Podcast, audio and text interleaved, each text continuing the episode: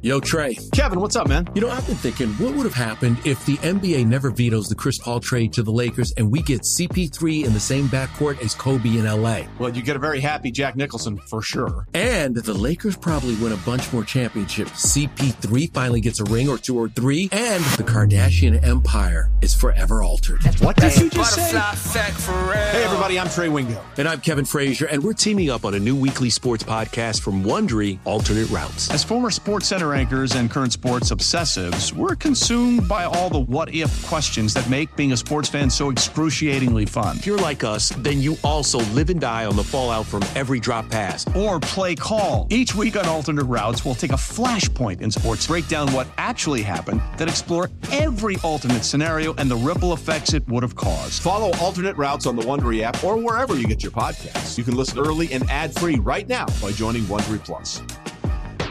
Ready to elevate your home? Picture this central heating, a cozy fireplace, or your dream walk in closet. Build a backyard oasis, go green with solar panels, or start a business. It's all possible with Figure's home equity line of credit. Unlock up to $400,000. Apply online in five minutes. Funding in as little as five days.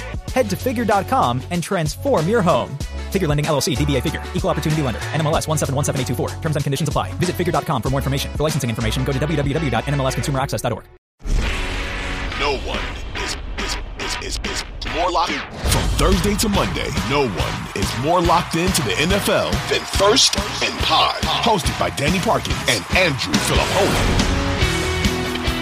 All right, we got the crew back together for First and Pod. It's good to be back. Thank you very much to Andrew Filipponi and Spencer Ray for holding down the fort. I took a little bit of time away after uh, my brother passed away, and I just appreciate all of the support very much. But it's good to be back. First and Pod, we are coming to you late after the first round of the NFL draft. A wild NFL draft, Pony. I see that you're wearing your Kenny Pickett jersey. Congratulations on getting a little protection for your franchise quarterback. Yes, and congratulations uh, to your franchise for passing on the best player in the draft this year.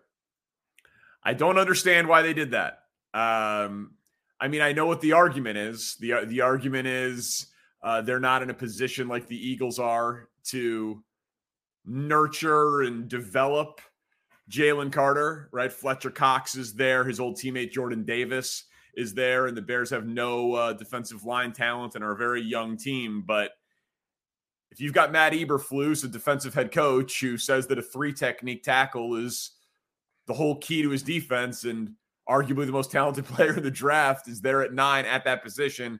I don't know how you pass on it. I was furious, but Darnell Wright, at least at least he protects Justin Fields also, right? Like it's an investment in your franchise quarterback. So I don't think you can hate it, but I, th- I think that Jalen Carter is going to haunt the Bears. Yeah. Yeah. He's a guy that I, even with all the red flags, just when he was there at nine, I'm like, oh my God, I can't wait to start the podcast with maybe the Bears trading down and still getting the player that maybe they would have been forced to take if they had been stuck at that pick uh, back in uh, January. So we did the mock drafts without you, Danny. We yeah. went through the middle and the back end. So now we get to break down the real thing. So we're going to our original format, which is every team. We'll just go in a sequential order here, starting with the first pick on down. So I'll tee it up for you. Your reaction to one thing that did hold, one chalk pick that did hold up, and that is uh, the quarterback going Bryce Young with the first pick to Carolina. Yeah, you know, after the trade and up until three weeks ago, you know, when we did the one through 10 and I was still on the pod, CJ Stroud was minus 300 to go number one overall. Uh, but, you know, the last two weeks or so, and then certainly the last couple of days, it's been a foregone conclusion that it was Bryce Young. Um, I get it. I think it makes sense. His processing and accuracy is incredible. The size scares me. I just laugh about it for Houston, frankly. Like, I get it for Carolina. Good offensive line, good defense, upgraded coach, seven win team last year. Feel like you took a pretty high floor quarterback who potentially could have special NFL accuracy. But it's just funny to me that everybody in the world thought that that was the guy that Houston wanted. And because they won in week 17, they had to get crazy with the second and third pick, which we'll get to in a second and uh, take their second pick at quarterback. But I think it makes sense for Carolina. What about you? Well, outliers happen, they exist. People that don't fit into a box and they have great NFL careers. And then when that happens, they set a precedent in teams and become more comfortable drafting those players or signing those players once it happens. But this is going to be something new that a quarterback this small, uh, Doug Flutie had to go play in the Canadian Football League. You know, this is just not something that is typical. Kyler Murray was very short, but he wasn't as slender and slim and tiny from a weight standpoint as Bryce Young. So we're talking about a guy that, from a measurable standpoint, the closest comp is a guy named Joe Hamilton, who played at Georgia Tech and was a great college quarterback like 20 years ago. So he is a total one of a kind guy for this type of pick. When I see things like he's Drew Brees, right. that worries me. Like mm-hmm. you're saying that the only guy that he really reminds you of is like the most accurate NFL quarterback of all time who played in a dome for half of his career and then played in San Diego before that in pristine weather. So I don't know. I I would not have if I hadn't I would not have moved from nine to one and given up all the draft capital if I'm Carolina to take this guy. To me, the way that he's described, I think he can be a very good quarterback, but I don't see great in him. I think that there's a lot of Tua uh, comparisons for me, even though it's lefty to righty quarterback. So, yeah, I I I do not think Carolina is going to have a transcendent quarterback with this pick. It's just funny to me, like Drew Brees with mobility. Then I wish the Bears would have traded Justin Fields. Yeah, you know, like if that's actually what this is, then he's a first ballot Hall of Famer. That just seems so unlikely given the size. And I'd be terrified of the injury risk, which is why I wanted the Bears uh, to commit to Justin Fields if he was the number one guy. The draft got weird with Houston. Uh, CJ Stroud was, you know, 20 to 1 favorite to go number two today, but not at the beginning of the day. This morning, Will Anderson was minus 300. So this was very late gambling markets. There was value here. Uh, the S2 test did not sink CJ Stroud, but we'll do these picks together. They get their quarterback, they get their edge rusher, but they trade a king's ransom for a defensive player, 33rd overall pick, a future first, and other draft capital. I hate trading that much for a defensive player. He basically has to be Von Miller, and he might be, but if he's Jadeveon Clowney, it's a disastrous trade for the Texans. Yeah, and Will Anderson's athletic uh, athleticism scores were not great. And he also played in a Nick Saban defense that's going to bring out the best in these guys, and they're surrounded by other four star, five star recruits. So I, I told you on the mock draft that Houston would take Will Anderson. Now I said two, not three, and you ripped me for it. So I have to take at least a semi victory lap for this. I don't like what they did. I don't like what they did with either pick. I guess I'm going to be the curmudgeon here to start this podcast. I don't think that this gets Houston relevant again. My biggest concern with Stroud is not the maybe lazy narrative that Ohio State quarterbacks don't work. It's the fact that other than the Cincinnati Bengals, he probably had the best collection of wide receivers in all of football while he was there. That makes it very difficult for me when he's in a great offensive system with incredible wide receivers and he's never run for me to critique the guy in the two biggest games of his career against his arch rival, he lost and didn't really look great to me in either one, especially last year's game. Well, so, he looked he did look great in the college football playoff game against Georgia. Yeah, easily could have won that game in the national championship if Kirby Smart doesn't mess up the, the clock. Yes, management. and Kiper I thought made a great point by saying because the guy ran around a little bit in that game, he ended up making himself a ton of money and and ultimately was the second pick because of it. But yeah, I don't think Stroud's going to have a great career. And I'm I'm with you on Will Anderson. I think if Will Anderson had played, you know, at a very good college football program and not Alabama, he would probably have been a late first round pick. Yeah, I, I think that Will Anderson, it's hard to imagine him being bad. 27 sacks the last two years, two time SEC Defensive Player of the Year, unbelievable character guy. But I don't know that he's going to be special. I don't know that he's going to be Myles Garrett or Von Miller. I, I, am sh- I'll be shocked if he's bad. Um, and the Stroud stuff, I was just happy for him because I think so much of that narrative, like, oh, he flunked a test that 98% of people hadn't heard of, and you know, yeah, I'm, I'm sure that's that, that strikes me as ridiculous. Not every team uses it. It's weak to let those test results go public like that. So I was happy that that didn't sink him, but uh, incredibly ballsy for Houston. And I at least felt vindicated that they were taking a quarterback. I did not think you could go lose Deshaun Watson and put your fan base through two full seasons yep. without at least having hope at quarterback. Speaking of hope at quarterback, Pony, Indianapolis takes Anthony Richardson. It's a crazy gamble, but here's why I like it. Chris Ballard's getting fired if he doesn't figure out a quarterback. And in the AFC, where Trevor Lawrence might be the seventh best quarterback in the conference, and Bryce Young didn't enter your conference, but CJ Stroud did, right? Like there's just more talent coming in you can't have Mac Jones. Like you can't have the guy that's like, eh, maybe he's got a high floor but a low ceiling or whatever. Not that Mac Jones looks like he's got a high floor now, but that was the profile coming out of the draft. You've got to go boomer bust because if Anthony Richardson hits, he's going to be an absolute superstar. And if he busts, you're going to get fired anyway. So it's a ballsy pick. It's like putting a $500 chip on one number in roulette, but if it hits, you get the you know King's Suite at the Bellagio. So risky for sure, but I think they had to take a big risk and they took it. I think it's less risky given where he's going and what they're surrounding him with in Indianapolis. The coach Steichen worked with Hurts. He was there developing that offense for Hurts. You've got at least one quarterback, maybe two, but definitely one in Gardner Minshew, who was just in that offense last year. Maybe Foles too, depending on what they decide to do with him.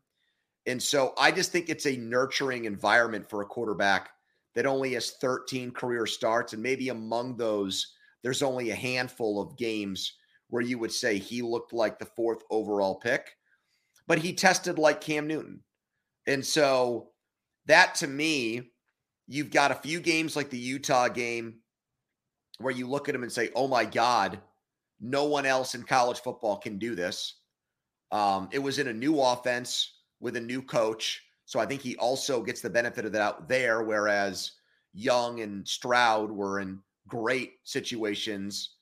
Young two years ago and Stroud this past season, and even the season before that. So I love it. I don't know. I don't think it's a. Hey, if he gets right on the field because he looks awesome in training camp and the preseason, okay. But I'm not I'm not sure that's the best idea for him. I think very rarely do I do I advocate a player watching for a big chunk in their of their rookie year. It worked with Mahomes. I think it's I think it would be a really good idea for him to let the game slow down and just check it out for maybe the first 10 or 15 games of this year. Presented by T Mobile, the official wireless partner of Audacy Sports. With an awesome network and great savings, there's never been a better time to join T Mobile. Visit your neighborhood store to make the switch today. Andy Dalton just did that for Justin Fields. Right. Right. Do it, do it, do it again for Anthony Richardson. Uh, the gambling market likes Jalen Carter to Seattle. It didn't happen. They took a much safer pick with Devon Witherspoon out of Illinois and then they come back with the 20th pick and take Jaxon Smith-Njigba. I loved what Seattle did. Mm. I hmm. don't I don't know how you could possibly criticize this. Top corner, top receiver. I thought it was executed to perfection. Yeah. Two very high floor guys. I'd be shocked if either of them are bad NFL players. Well, then I'm going to try to criticize it. Really? Uh, yes the Witherspoon thing to me, he doesn't, he fits their culture because he's just such a in your face player and physical player, which is what Carroll likes. But he's a smaller corner. And they've had so much success with the bigger guys like Woolen, and then obviously Richard Sherman is the prototype for that. The other thing that just surprised me about that is when you have a reputation of finding corners later in the draft, why do you have to take one at five? Like to me, it's like you have this great skill. I would want to use that skill and take somebody at pick like 90 rather than take him at five, especially when it's a guy who is smaller. Um, how is he going to do against the run, which is not my number one concern. It's more can he cover people? He's pretty he tough, man. He got called for a ton of penalties, but the uh, the thing that no one has said about Illinois, and I felt like you know I was screaming this into just the abyss. Hell, if you line me up at corner against those Big Ten West offenses this year, I would have looked like Richard Sherman. I mean, they were in the perfect division. They had the number one defense in college football because they played remedial defenses. So he is a badass, but he is small. And the other thing about Smith-Njigba that worries me is he was just so damn slow. His 40 times spooked me. He's almost predominantly a slot receiver. And I guess that's okay when you got DK Metcalf. He can play off of that, and Lockett's there too. But to me, he's kind of a niche receiver. He, I don't see him running away from defenses. I thought there were better picks, better. I thought there were better wide receivers in this draft. He was so good two years ago from a production standpoint. He caught a million balls. I get that. Well, and then and, and then he and then he got hurt, and it was just a little weird. And he's still working his way back. I mean, dude, that Rose Bowl game is arguably the most impressive sure. college football game I've ever seen an individual yeah, have. But I mean, Utah was so depleted they had running backs lining up at corner. No, I know in that game. I so. know. Yeah, it was uh I, I think that he's a pretty high floor player. I think he's a good route runner for whatever it's worth. And I know players compliment their their teammates all the time, but Olave and Garrett Wilson said that he was the most talented dude. I know. I heard that.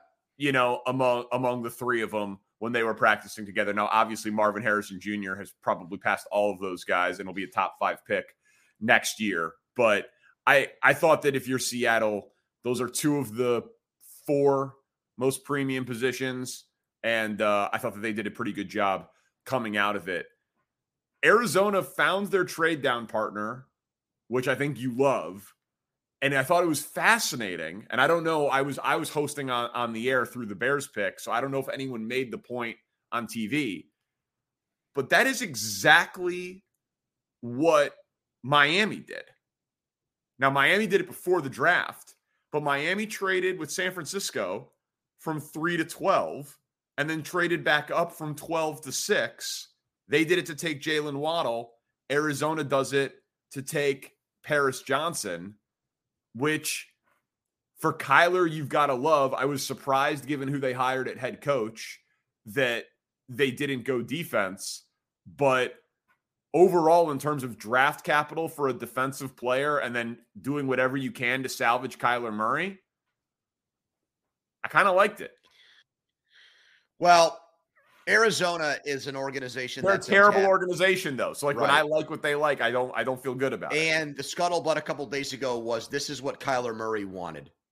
That right. he had gone to them and said, I want to tackle. Okay. Well, I mean, it's better than him saying, you know, I want, you know, ample hours to play video games again, which was obviously the rub on him. So at least it's showing that he has some, I guess, uh, interest in what the Cardinals are doing. But you know, I don't, I don't think, and as someone that was in looking at all these offensive tackles, just like you were, Paris Johnson, I think if either one of our teams had taken them at the spot they were in, or even moved up a spot or two, we would have been fine with it. But we talked to so many draft offensive line experts over the last few months. Not a single one of them said Paris Johnson is going to be head and shoulders better than the rest of them. And if you have to bet on one guy, move up to get him and, you know, move some things around the chessboard to do it. So that's what struck me. His dad played in the NFL, I think, was a decent enough player, but I don't know. No one said to me, Paris Johnson at six in the top 10 is a slam dunk, no brainer type pick.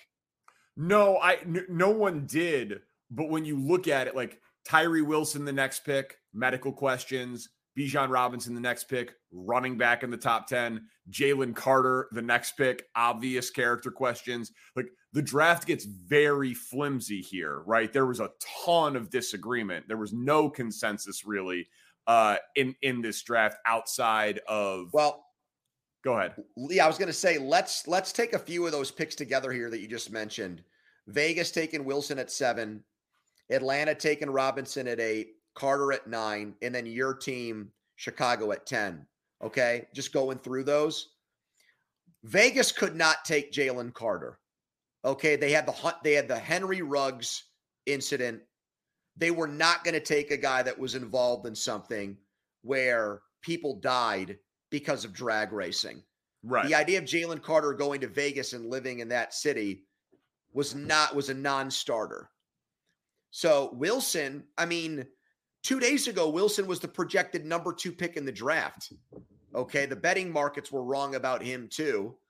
Um, you know, I had not really studied the guy that much. So the idea that he got hurt at Texas Tech and still ended up being a top 10 pick, I guess says something about what people see in the potential as him as a player that was well, maybe I mean, just dude, his measurables team. are absolutely ridiculous. Yeah.